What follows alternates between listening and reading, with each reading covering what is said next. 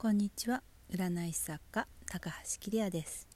えーと、ちょっと久しぶりの収録になりますが今日は、えー、占い師のコミュニティがあるといいなって思ったのでそのことをお話ししようと思います。とこんなことを言ってる私は実は一人が好きな人。人が嫌いってわけじゃないんですけどあのやっぱ一人の方が落ち着くしあの占いの勉強とかもずっと本を使ってね独学で自分でやってきましたしまあ人がいなきゃいないで結構平気なタイプなんですね。でそれでずっとやってきてで今やっぱりコミュニティがある方がいいなって思うのはなんかそのそういうのがないとできないことがあるっていうのをすごくね知ったからなんですね。それは寂しいとかみんなでいると楽しいとかそういうことじゃなくって何て言うか本では学べない人といて人と話さないとわからないこと結構あるんですよ。それを私は人生の前半ではね分かりませんでしたそういうコミュニティもなく、まあ、田舎にいたというのもありで私が一番そのまあ、東京に来たっていうのもあるんですけどそういった占い師の方が集うコミュニティというのを知ったのはネットなんですよね。あの例えばミクシーの占い関係のお部屋あるいはもっと遡ればパソコン通信の、えー、占い関連の会議室そういったものがねありましたでそういったところでは例えばあのまあ、管理人の方がいてそれで誰でもまあ入れたり、ま、もしくはまあクローズだったりあの招待制だったりするわけなんですけども占いのこう技術に関する情報交換とかそれからこう何て言うか生のね情報がね交換できたような場所だったんですよ。でそういうところがなぜ必要かっていうとあの基本的な占いの例えば技術とか知識ね知識っていうのは本で学べると思うんです。で私自身も本を書いてますし講座とかもやっていますしただそのこう知識を実践に生かすとか深めるとかってその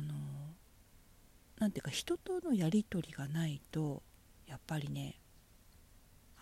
深まっていかないんですね占いだったら実践そのものでもあるし例えばこんな占い結果が出たけどこういう場合はどう読むのとかっていうこう人と話すっていうことでもあるしそういった経験を積んでこう知識本からの知識では得られなかったこう実際の場面での何て言うかそういうことを知っていったっていうのがあります。あとですねもう一つこれも大事なことはあのそういうところで、まあ、ネットにしろあのリアルにしろこう占い関係の知り合いがいることでトラブルの時にね相談できる人がねできるってことなんですよ。今ってあのいろんなことがネットであの情報を見つけられると思います。例えばトラブルがあったとしても例えばこんなお客さんとトラブルになちゃったどうしたらいいっていう例をね検索すれば、まあ、似たような例が出てくるかもしれません。でもそれは似たような例であって個別の例ではないしあとこれもすごく私は昔は知らなかったことなんですけど本当に大事なことってネットには出てないです。私自身も例えばね本当にこうリアルなお金の話とかそれから個人名が出てくるような話とかそれからこう実際のトラブルのこう話とかはネットではねできないです。で逆にネットでねそういった裏情報的なものを見つけることもあると思います。例えば何でしょうよくあるな芸能人の裏話とかね。でもねよく考えてみてほしいんですよ。の芸能人がどうしてるかっていうことをねもしね本当にその人のこう親友が語るとかよく言ってますけど親友だったらねそういうこと喋りますかね？喋らないですよね。ということはこう親友部って言ってる人っていうのは外部の人でやっぱりそれはガセか知りませんけど本当の情報じゃないんですよ。だから同じように例えば占い関連でも何何かしらのトラブルでもお客さんとの何何とかでもこうなんていうかネットに出てきてる情報は一般的なことかもし個別なことだとしたらそれは知ら何も知らない人が外から見て書き込んでいるってたそれだけなんですよね。当事者はね書かない。だからあの占いの仕事ってやっぱりちょっと特殊な仕事ではあるしあの、まあ、占いをする側でもあのしてもらう側としてもねそうだと思うんですけどなんかこういったちょっとこうトラブルがあったっていう時にこれってトラブルなのかそもそも。どうすればいいのかとかお金払ってもらえないとかこれお金高すぎるんじゃないのとかそういった生々しい話とかもね普通の人に相談してもえ占い業界のことちょっとわからないって当然なると思うんですよ。でそういう時に話を聞ける人がいるかどうかっていうことですよね。これってまあコミュニティでなくても、まあ、個別にね一人例えば占い師の友達がいるってことでもいいと思うんですけどいろんな立場の人がいればいろんな意見をね聞くことができるのでそういうこう占い関連で何か何かが起きた時に話を聞けるような人がこうできるっていう可能性があるのがコミュニティっていうね場所だと思うんですね。そこって私が思うにうーん今例えば私なんかは Twitter とか SNS をインスタはちょっとなかなか使いこなせていないんですけどいろいろ使ったりもしてるんですけどあの Twitter のゆるいつながり具合はすごく好きであのこれからもねあの使っていきたいとは思ってるんですけどコミュニティができるほどのつながりではないんですよね。まあそれはその緩さがまあ好きではあるんですけど。で一方例えばオンラインサロンとかねそういうクローズドのこう集まりっていうのは今現在もあるんですけど私も知っていますけどそうするとねすごくねこう閉ざされすぎてて外から入りにくいしあの何て言うかそこで固まっちゃうっていうか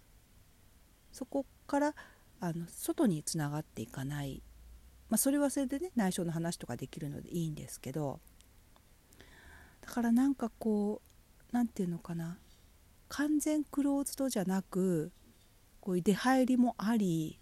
かつそれなりにこう親和性があるようなそういったコミュニティがねないかなとかっ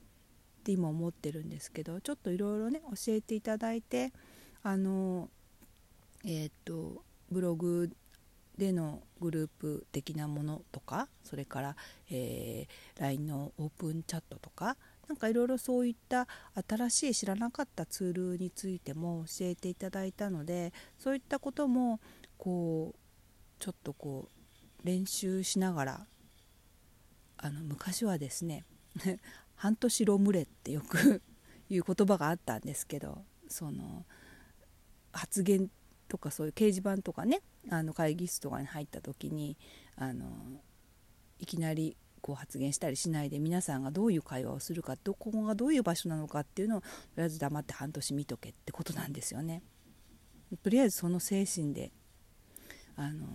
ちょっといろんなこうコミュニティが今後あの発展していくのかあるいはそれぞれどういう場所なのかっていうのをこうちょっと確かめていこうと思います思っていますなんかあとやっぱりうーんその管理人さんとかのねあのそれぞれのあの性格というかあの考え方によっていろんなねあのグループができているように思います今のところ。だからそれをまたつなぐようなそれぞれのグループをつなぐようなものがなんかあればいいかなって思うんですけどね。別々にそれぞれね LINE やってる人アメブロやってる人あの